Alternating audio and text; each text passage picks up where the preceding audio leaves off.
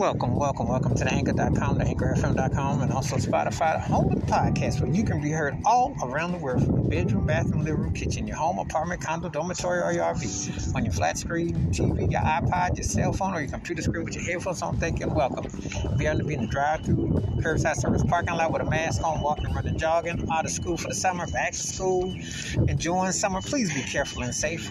And glad to have you. And again, you can hear this episode on anchor.com, anchorfm.com, or Spotify, or whatever service provider you're listening to. Please be careful and safe. Appreciate continued support. And now on with this episode. This episode, I'm going to talk about one of my favorite artists from the 70s who started off working with Curtis Mayfield's record company called Curtom Records.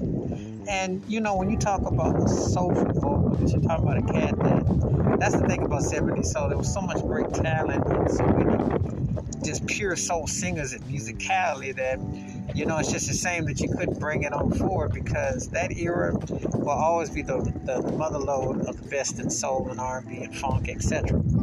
This particular artist worked on on Curtom Records was a multi instrumentalist, soulful vocalist, very sharp songwriter, and I will say this too: if you listen to his vocal stylings, you tell me that the singer Maxwell didn't get a tip or two from him because you can definitely hear it.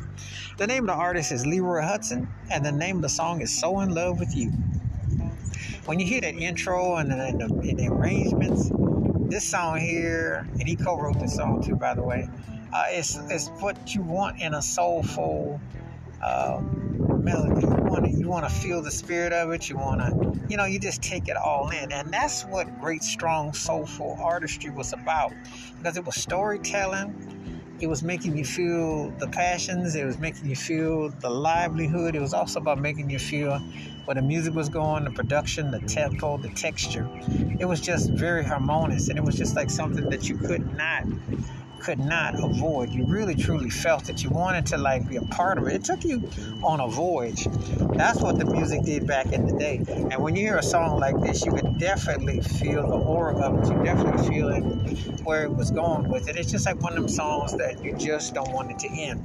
That's what harmony does. That's what soul does. That's what the spirits does very strong arrangements, uh, great composition, and his vocals. I'm telling you, that's why you know the 70s was such a great era for the music because just one of the many vocalists that in any other time period this cat would have been three times even bigger. Just a great song. Wash your hands, keep your mind clear, watch out for another. Please tell me your thoughts and takes on Leroy Hutson. So in love with you and how the song His catalog, I'm tell you, Leroy Hutson was a bad brother. Bad brother. Keep it funky, the. Be careful out there. If you did not heard Leroy Hutson so in love with you, please do and let me know your thoughts. You can hear this episode on anchor.com, anchor.com, or Spotify. And appreciate your support.